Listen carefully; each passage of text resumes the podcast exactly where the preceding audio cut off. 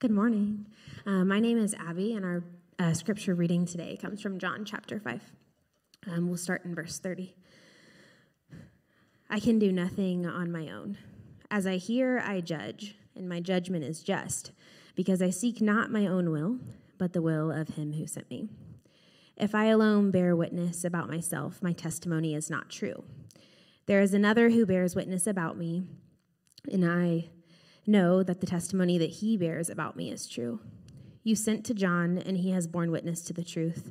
Not that the testimony that I receive is from man, but I say these things so that you may be saved. He was a burning and a shining lamp, and you were willing to rejoice for a while in his light. But the testimony that I have is greater than that of John. For the works that the Father has given me to accomplish, the very works that I am doing, bear witness about me, that the Father has sent me. And the Father who sent me has himself borne witness about me. His voice you have never heard, his form you've never seen, and you do not have his word abiding in you, for you do not believe the one whom he has sent. You search the scriptures because you think that in them you have eternal life, and it is they that bear witness about me. Yet you refuse to come to me that you may have life. I do not receive glory from people, but I know that you do not have the love of God within you. I've come in my Father's name, and you do not receive me. If another comes in his own name, you will receive him. How can you believe when you receive glory from one another and you do not seek the glory that comes from the only God? Do you think that I will accuse you to the Father? There is one who accuses you, Moses, on whom you have your hope. For if you believed Moses, you would believe me, for he wrote. But if you do not believe in his writings, how would you believe my words? This is the word of the Lord. You may be seated. Again, church, good morning and welcome. Uh, so glad that you're here with us today. My name is Nathan, one of the pastors. It's just a joy to be able to continue in our study of the book of John uh, together. Let me pray for us, and then we'll, we'll do that. Father, we do pray that you would uh, meet with us in this moment, that you would reveal more of who you are through your word, more of who we are, and more of our incredible need for you and the hope that we have in Jesus. Do that work, we pray, in Christ's name. Amen. Well, imagine being accused of a crime you didn't commit. You're innocent, uh, but nobody, nobody believes you, and so you just sort of wait for your trial to begin. The day finally comes, and you change out of your orange jumpsuit into something a little bit more presentable. And as you as you walk into the courtroom, you see the judge and the jury, uh, and you have to suppress the urge to run, cry, or throw up, or maybe a combination of all three, right? Because you know, like, your fate is in their hands. And so you you take the stand, you bear witness, you testify about yourself, right? And you feel like you did a pretty good job, but you know nobody's going to believe only you, right? It's it's your word against against theirs, but you you know that there are three key witnesses in your defense. Uh, the first witness is, is called to the stand. This is a friend of yours. And he solemnly swears, and they, he gets grilled pretty hard uh, in this moment. But, like, you listen to this testimony. It's like, okay, this guy, like, he knows where I was. Like, your alibi is airtight. You hear every word he says. And you're like, okay, this is, it's fine. It's fine. It's good. Like, you, you finally take a little bit of a deep breath, right? His testimony is so positive. Uh, the second, the second witness is all the, the video footage uh, from the, the crime itself. And so you and everybody else in the courtroom, you watch as it unfolds, and you're, you're watching this, and it's like, that's, that is not me. Like, that person looks nothing like me. There's nothing there that could possibly implicate me. And, and so again, like, this time you, like, sit back in your chair, and you're like, okay, it's all right. It's going to be okay. The third, the third witness is all the, the written evidence about you, and, and there, there's, no, there's no forensics, there's no D N A, there's no eyewitnesses, there's nothing. The case against you is so weak. And so you, like, at this point, you, like, you can't hardly uh, stop smiling as the jury leaves the courtroom to make their deliberations. It takes them about six seconds to make up their mind. They, in, they march back in. But this time, as they enter, you, you notice that, like, none of them are looking at you, and they all look surprisingly angry, even, even vindictive. And before you can even, like, take a breath, you hear the word guilty. You fall to your, your knees. You feel a range of emotions, right? Confusion, first of all. Like, were these people in the same courtroom that I was in? Grief over what your life, what you thought your life was going to be. An outrage, right?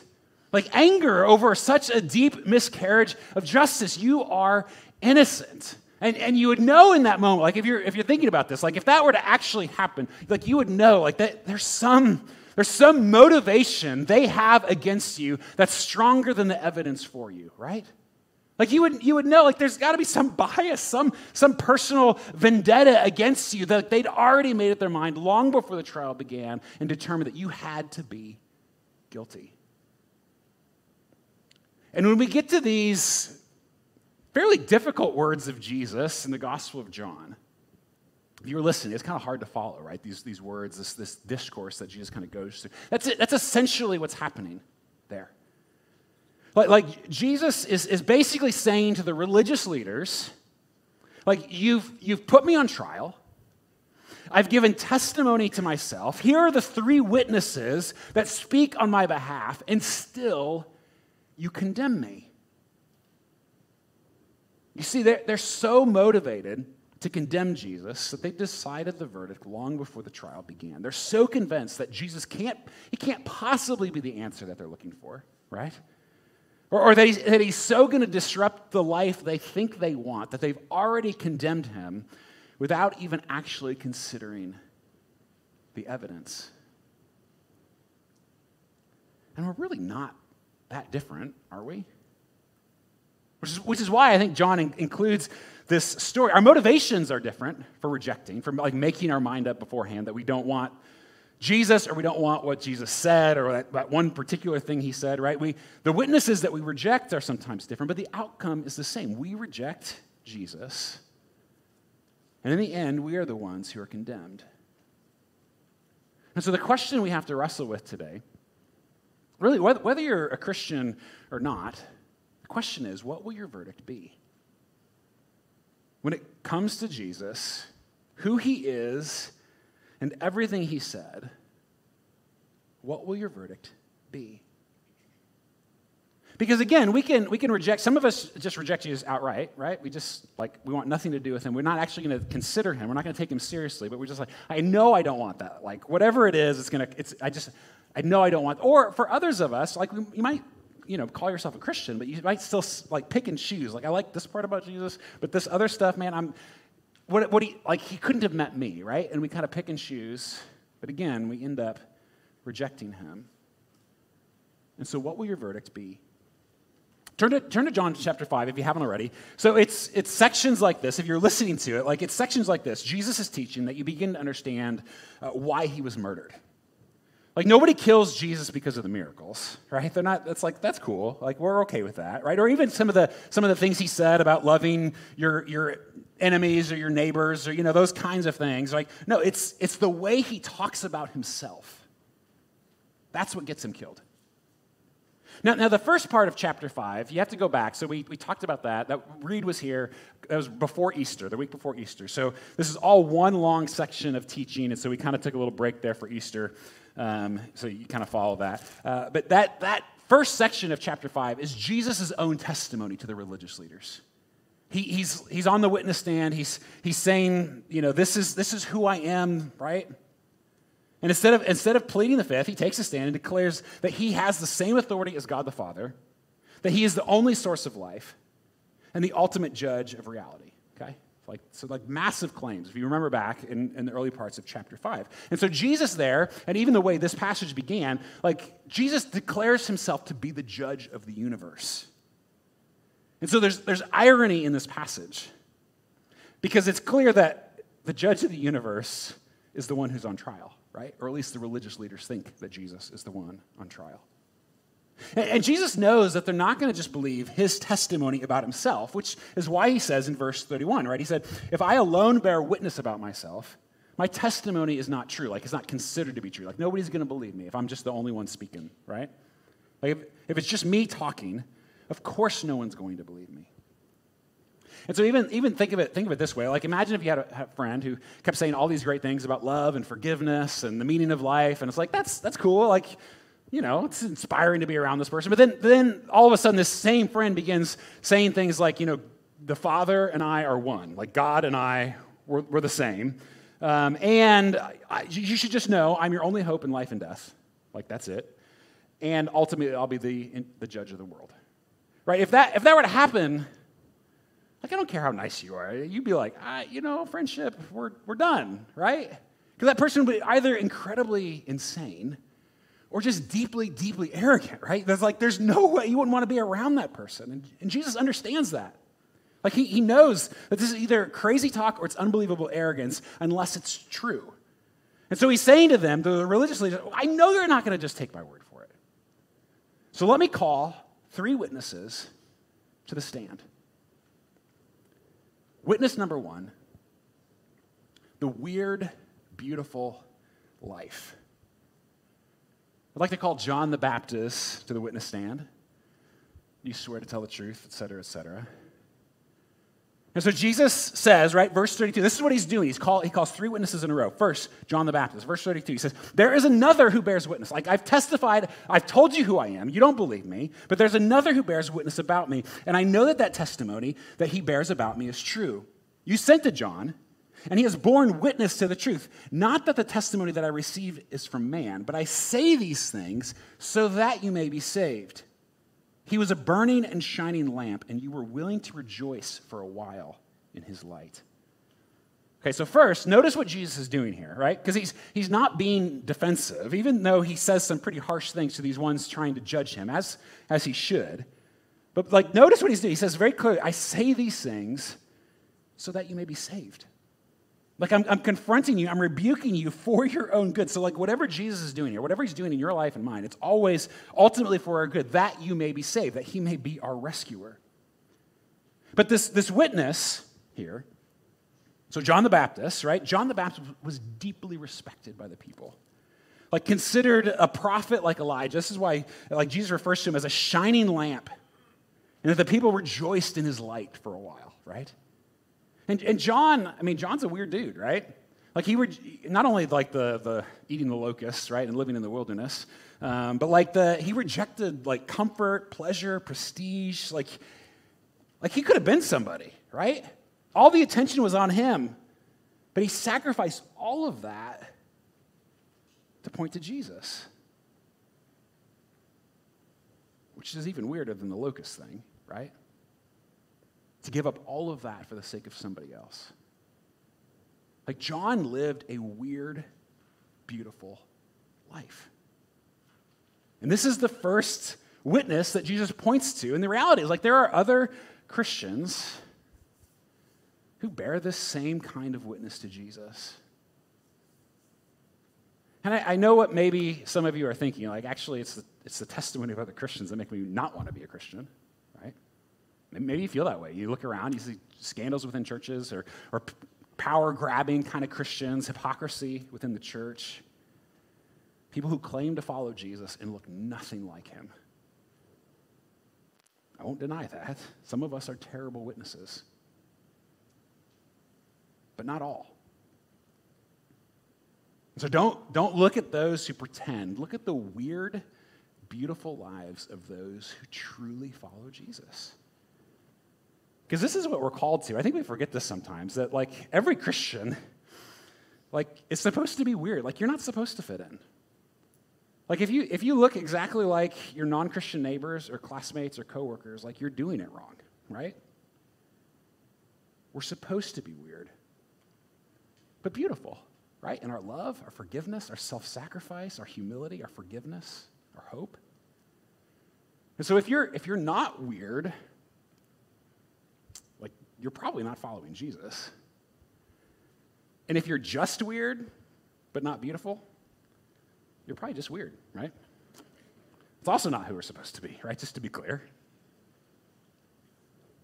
Instead, I think about the example of somebody like Dietrich Bonhoeffer. And maybe that's such an extreme example, it doesn't help. I don't, I don't know. I've been thinking a lot about Bonhoeffer lately. He's one of the heroes of my faith. I thought of him a lot just with the stuff going on in Europe, uh, as well as our family just finished watching the fourteen-hour Ken Burns documentary on World War Two, and so there's just a lot of that. But like, like Dietrich Bonhoeffer, Pastor Bonhoeffer, he lived a weird, beautiful life. He was, he was deeply shaped by the black church in New York, but he intentionally left America as things were heating up in, in Germany to go back home to his people because he wanted to speak out about, against the, the evils, the, the injustices beginning to, to, to be on, on the forefront there as, as the Nazis gained power. Like, he went back into that on purpose.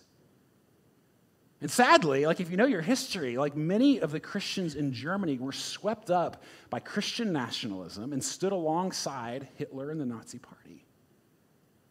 And just said, okay, yeah, Germany's more important. Like, which is shameful, right? And, and Bonhoeffer, though, like, he preached against that. Like, he gathered a community of people, of, of Christians there who said, no, that is not, that is not what Jesus calls us to, and, and lived a very, very different life. He actually even was, was a part of a plot to try to overthrow Hitler, like an assassination attempt. I mean, he's kind of like, you know, Pastor James Bond, basically. It's pers- so you can see why I admire him as a pastor. I, like, I want to be this guy when I grow up, except for the end, right? Because I'm forty-two. He was executed at age thirty-nine. Like, a month before the war ends, he was executed by his own government, not unlike John the Baptist, right? And Bonhoeffer's final words to the guards that led him to the gallows were these. He said, "This is the end, for me, the beginning of life." Can you imagine? That is a weird, beautiful life. That's the witness of John the Baptist. That's the witness of others, right?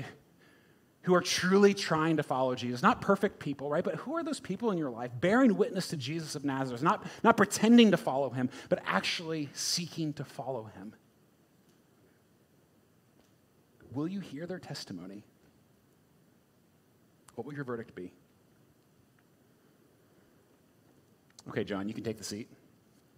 And now, like the jury, to consider witness number two, the supernatural. This is where Jesus goes next, like the evidence of a world of more. Like, for us, it's the, the things in our lives and in our world that you just can't explain in a science lab. This is essentially where, where Jesus goes next. Look at verse, verse thirty-six. But the testimony that I have is greater than that of John. So this is, he's calling the second witness. For the works that the Father has given me to accomplish, the very works that I am doing, bear witness about me that the Father has sent me. And the Father who sent me has himself borne witness about me. His voice you have never heard, his form you have never seen, and you do not have his word abiding in you, for you do not believe the one whom he has sent.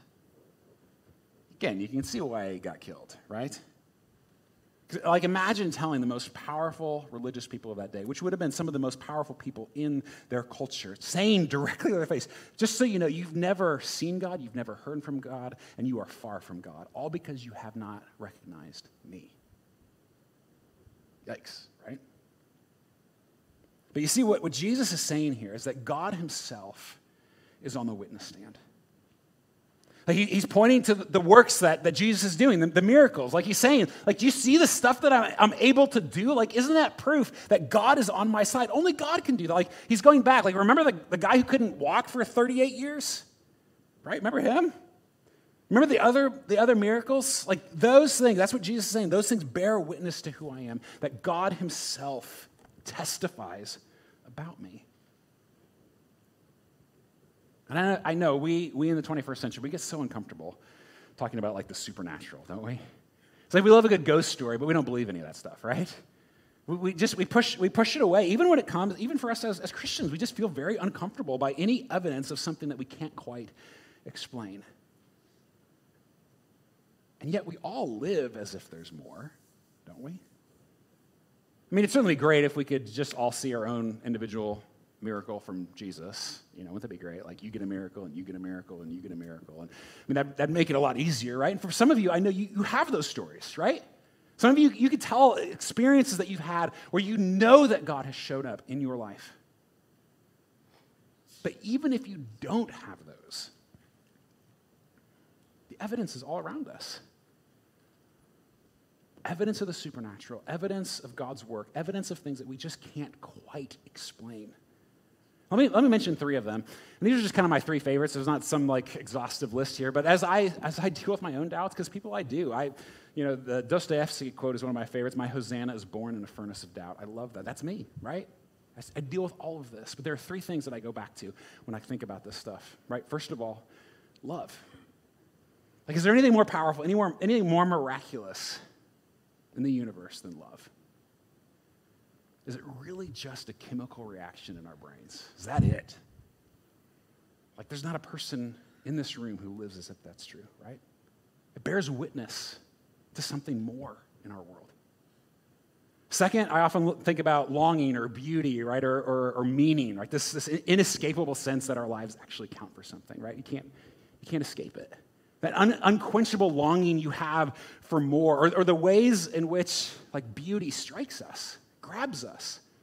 I mean, scientists wrestle with this one as, as well, because there's not really a, a good evolutionary explanation for a lot of these things. Look at this headline from two thousand nineteen, uh, a New York Times Magazine article, "How Beauty is Making Scientists Rethink Evolution. The Extravagant Splendor of the Animal Kingdom Can't Be Explained by Natural Selection Alone." How did it come to be? One of the examples they give, it's a great article, uh, one of the examples they give is the bowerbird. Maybe you've heard of this guy, um, or maybe he's he's made an appearance in some of the like the newer like Planet Earth kind of shows, right? So this is this bird, uh, like spends a significant amount of his life decorating his nest, and there's no there's no explanation for it. Like gather, he'll find all these different objects, like he spends all, and then he organizes them in certain in certain orders, and, and like like the, the only the only explanation is that he just, he likes it that way. He likes his nest pretty. That's it. Like, that's the best we can come up. But this guy should be dead, right? If, if it's purely natural selection, he spends so much of his life, so much of his calories, instead of protecting himself, instead of procreating, decorating, right? Because he likes it pretty. Like, simply for beauty's sake. And that, like, there's no explanation in the way beauty makes us feel, right? The way it gives us a sense of significance and meaning. There's just no explanation for it. That's the second one. Third, third one for me is justice, right? And we all feel this. We have an innate sense of justice. Like, why is it wrong for Russians to kill, kill civilians? Why? I mean, anybody? Like, why is rape wrong? Animals do that all the time. Why, why is human trafficking wrong, right? Why is it wrong to do, we like we all have this innate sense that it's wrong, but the reality is, without God, justice is nothing more than personal preference established by the most powerful. Whatever your culture says is wrong is what we say is, that's all it is, right? It's personal preference. But nobody lives as if that's true, right? Like that would that would devolve into absolute chaos and anarchy. Like we cannot live like that. And these things, they all bear witness to a world of more, like evidence of the supernatural. This is why I'm convinced that, uh, that Stephen King is doing the Lord's work. Uh, might be an overstatement, but I, lo- I do love, I love Stephen King. Um, yeah, he just even looks terrifying in that picture, doesn't he? Looks like one of his own monsters, actually. Uh, but like his books are all the same. I've read way too many of them. Uh, but they're all the same, right? They're like real good and real evil and some supernatural element and, and battle together. But what I love about, like when I read them, is like, it's always like, oh man, maybe there is more in our world, right? Like even as a Christian, even as a pastor, sometimes we, we forget that. He makes it a little bit plausible to believe in something that we cannot quite explain. I think, I think Jesus and Stephen King would be friends, all right? Because Jesus is saying, just look around. Look at the works I've done. Look at the evidence of God in our, in our world, in our lives. Do you not see it? And so what will your verdict be? And then finally, the third witness. Jesus calls to the stand the Scriptures, which might feel a bit anticlimactic for some of us, like, man, why would he go there, right? It means nothing to some of us, right? But think about how compelling this should have been for the religious leaders who spent their entire lives studying the Scriptures, right? Everything for them was built on the Scriptures. And the audacity of what Jesus says in this next section, he says, this book, if you want to know what it's about, you've been studying it your whole life, if you want to know what it's about, it's about me. And if you fail to see me in it, you miss everything. I mean, yeah, again, you know why Jesus got killed, right? Verse, verse thirty-nine, look what he says. He says, you search the Scriptures because you think in them you have eternal life, and it is they that bear witness about me. Yet you refuse to come to me that you may have life. I do not receive glory from people, but I know that you do not have the love of God within you. I have come in my Father's name, and you do not receive me. If another comes in his own name, you'll receive him. How can you believe when you receive glory from one another and do not seek the glory that comes from the only God? Do not think that I will accuse you to the Father. It's like, I don't have to do that. I don't have to be your accuser, right? I don't have to be your prosecutor. There's one who is your prosecutor. His name is Moses, on whom you have set your hope. For if you believed Moses, you would believe me, for he wrote of me. But if you do not believe his writings, how will you believe my words?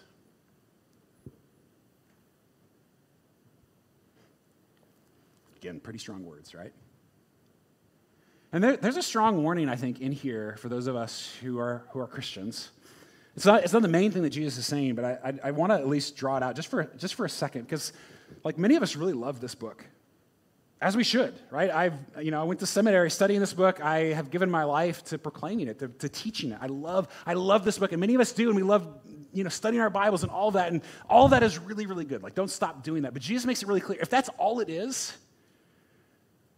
it's empty.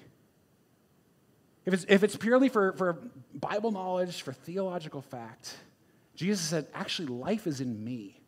And if, if all of your study doesn't lead you to love Jesus more and obey him more and love your neighbor more, what Jesus is saying is that it's actually, you're actually damning yourself by doing that. And so just, just like a, a little note, right? We, we love this book, and we should love this book. But Jesus doesn't just want your Bible knowledge. He wants your whole being. Now maybe, now maybe though, if you're, if you're not a Christian, Like maybe maybe you're thinking, okay, fine, Jesus, but like, why should I care about the scriptures? Like, I've already kind of dis- discarded them. Well, let me just let me give two quick reasons here why this is so important, why this gives good evidence for Jesus. One is the Old Testament, and two is the New Testament. Okay, so the Old Testament, first of all, that was written centuries before Jesus, and yes, it is it is the longer and often harder of the two testaments to read. But what does Jesus say? It's all about him. And so at the very least, right, you should at least know, like, Jesus is either incredibly arrogant or deeply insane, uh, unless unless this is it's true, right, this claim that he makes. And actually, the reality is, when you read the Old Testament through this lens that Jesus gives us of saying that it's all about me, actually, the, the Old Testament begins to make a whole lot more sense, right? And the amount of prophecy and imagery and early theology ultimately and very clearly pointing to Jesus, written centuries before him, like, all of that is a really compelling witness. That when you read, when you read the Old Testament and you see it building finally to the Lamb of God, right? Jesus of Nazareth, it's a very compelling witness that Jesus actually is who he says he is. So that's, that's the Old Testament. The second, the New Testament. Um, Like, if you're curious about Jesus, if you're curious about what it means to be a Christian or why we go to church, uh, read the New Testament. Like, these are the accounts of those who actually knew Jesus, like the, the eyewitnesses of people who saw Jesus die and then saw him alive again. And so if you want to do that, like, maybe start with the Gospel of John. That's what we've been studying together uh, as a church. After that, maybe go to the book of Acts, right? Um, or maybe just read the whole New Testament. It's, it's shorter than most Stephen King books, so you can probably handle it. So these are these are the three witnesses that Jesus calls to the stand. And he, he looks right at the religious leaders, essentially. He looks at every one of us and says, so what's what's your verdict? What'll it be? And for, for the religious leaders, like, like there's no amount of evidence that could convince them. And that's that's clear, right? Like, their minds are already made up, for they know that if they accept Jesus, it will cost them too much. He, he'll disrupt their lives, their power, their comfort. It doesn't fit into their cultural narratives of what they think they want. And they know that it's just it, it'd be easier to just kill him than crown him, right? We think we're so different. But again, if we're, if we're honest with ourselves, we've rejected Jesus, some of us, right? Or parts of Jesus. Not because we've actually considered the evidence, but because we just don't want it to be true. Like, it's it's too disruptive to our lives. The things he says are it's, it's too hard, right? Or it's going to alienate you from certain people, or or you don't. It's going to create a different image for yourself, or you just don't want to be the the weird, beautiful one. You may be beautiful, but you don't want to be the weird one, right? And for some of us, we'd rather blindly dismiss him than actually truly consider him. So what, what about you? Where are you at in that? I think, I think there are four possible verdicts we can give. Let me just walk through those real quickly, and you can kind of find where you're at on this, this spectrum. First, you can reject the evidence. Like, but actually consider it. Okay, not just, not just think you've considered it, but actually look into these things that Jesus claimed to be and to do, and to say, I, I to decide consciously, I don't believe it, right? Like if you do that, at least, at least you've been honest, right, with yourself and with Jesus. And I think he deserves at least that, okay? That's, that's one, you can reject it. Second, you can, you can ignore the evidence, which is really the same as rejecting it, but it makes us feel better about ourselves, right? Because nobody wants to cancel Jesus, right? You don't want to, you want to do that. We'd rather just sort of passively ignore him, not really consider him, but still end up rejecting him. That's the second thing. It's really the same as the first, but nonetheless. Third, third, you can explore the evidence. Because maybe, maybe you're not ready to make a verdict, but you also, maybe, maybe you recognize, you know what, I, I've been rejecting or I've been ignoring all this. Um, not because I've, I'm, I'm consciously saying I don't believe it, because I just don't, I don't want it to be true, or there's some, some cultural discomfort that comes with it if you actually do believe it, right? And you're beginning to realize, like, I don't want to, I don't want to reject him simply out of passive indifference, right? Or simply out of my own cultural biases against him. And so if, if, that, if that's you, if you're willing to explore more, I mean, first of all, you can keep coming here, right? You're certainly welcome. I mean, we'd love to have you. Like, this is a safe place for us to wrestle with doubts and questions and faith and why we continue to do this. This is what we do every week, honestly. We, we talk about Jesus and how he matters to our lives and to our world. And so we'd love, love to have you be a part of it. You can join a Bible study, uh, not for Bible knowledge, right, but to actually see and, and know who Jesus is. Read the Bible for yourself. If you don't have one, especially like in a readable translation, we have them on the communion tables in the back. We'd love to be able to give you one to, to read that for yourself. Uh, you can also pick up the, the Formed Life Journal. Uh, we have a new one of those. There's in the lobby. Uh, if you're not familiar with that, you grab the journal, uh, or you can also sign up online. And this is designed by us as a church to help you read your Bible, to pray, to engage in other uh, Christian disciplines. So if you just need like a little bit of help and encouragement and accountability, you can do that uh, as well. And that new journal goes with our new series. So today is the end of John. It's not really the end. Uh, we're just taking a little break, so we're gonna we're gonna be back in John in the summer. We'll be back in about June. We're gonna take seven weeks in the Old Testament book of Ecclesiastes, which some of you are like, that's not a real book in the Bible. Um, it is. It's actually probably the darkest book. Well, maybe Judges, but it is pretty dark, and I love it. It's so good. So uh, we're gonna do that for a few weeks. But the the Formed Life Journal goes with that. But these are ways that you can keep like exploring the evidence, not just push it aside, not just assume that it's not true, but keep journeying with us. That's the third option. And then fourth, fourth, of course, right? Um, we can build our lives on the evidence. And I didn't just say accept the evidence or believe the evidence, even though I think that's what the scriptural writers mean when they say those words, right? But build our lives there. Like not just the things we like about Jesus, but all of him, receiving all of us and follow him. Become one of the weird, beautiful ones. Begin to see the wonder and beauty like of our, of our universe, right? Infused with God everywhere. And see Jesus as you open his word in all places. Build here. And if that's our verdict, I mean, church, the irony is, again, Jesus is the judge, not us. And so the irony is, like, we've been talking as if we're the ones putting Jesus on trial, but the reality is you and I are the ones on trial, right? And I don't know if you know this, but we're guilty. Like, like super guilty, right? And even, even just think about the, the various witnesses against you. Let me call witness number one, every thought you've ever had, ever. Okay, this is one of my favorite exercises. We all think we're good people until we imagine if everybody could read your thoughts all the time, right? And then we would know. Like, even the people closest to you would be deeply hurt by you, right? Witness number two, every word you've ever spoken. Just think, just even go back through this past week, right? Even the ways that we, we hurt the people we love the most with our words, don't we?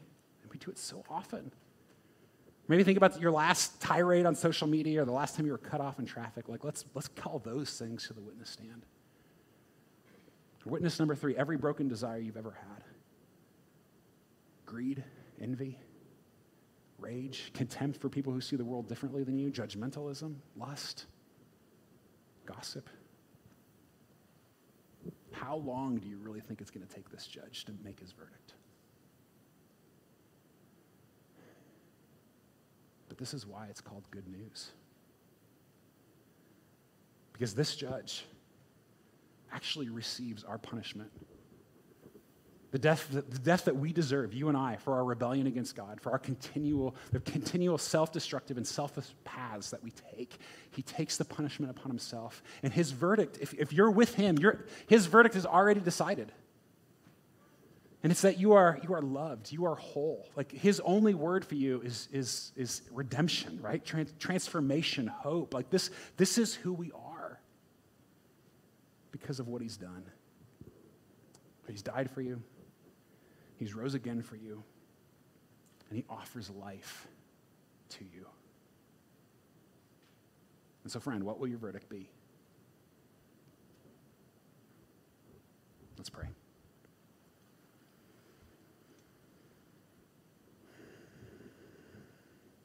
Lord Jesus, I'm so glad that when you look at my life, and the brokenness, the mistakes, the shame that I feel, God, the sins that I've committed just even the, the last twenty-four hours, um, that your word over me is accepted, that you've stepped in my place, and that you you offer to do that for anyone who puts their, their hope, their trust, their life in your hands, and that, God, as a result, that you have nothing but delight to speak over us. That there's, there's no condemnation left for us, for Jesus took all of it upon us. And so we give you thanks. And God, I just, I pray that for those here this morning, maybe who are um, just wrestling through what their verdict is going to be when it comes to you, Lord, I just, I pray that you would draw them to yourself. Do that in ways that we can't even explain. God, I pray that they would see who you are and be drawn in by your love and your goodness, your compassion for them. That you do that work, we pray. And Lord Jesus, now as we um, prepare to come to the Lord's table, uh, let's pray together uh, the Lord's Prayer. If you don't know, it's going to be on the screen for us, but let's pray these words as Jesus taught us to pray. Our Father in heaven, hallowed be your name. Your kingdom come, your will be done on earth as it is in heaven. Give us today our daily bread and forgive us our debts as we also have forgiven our debtors. And lead us not into temptation, but deliver us from the evil one. For yours is the kingdom and the power and the glory forever and ever.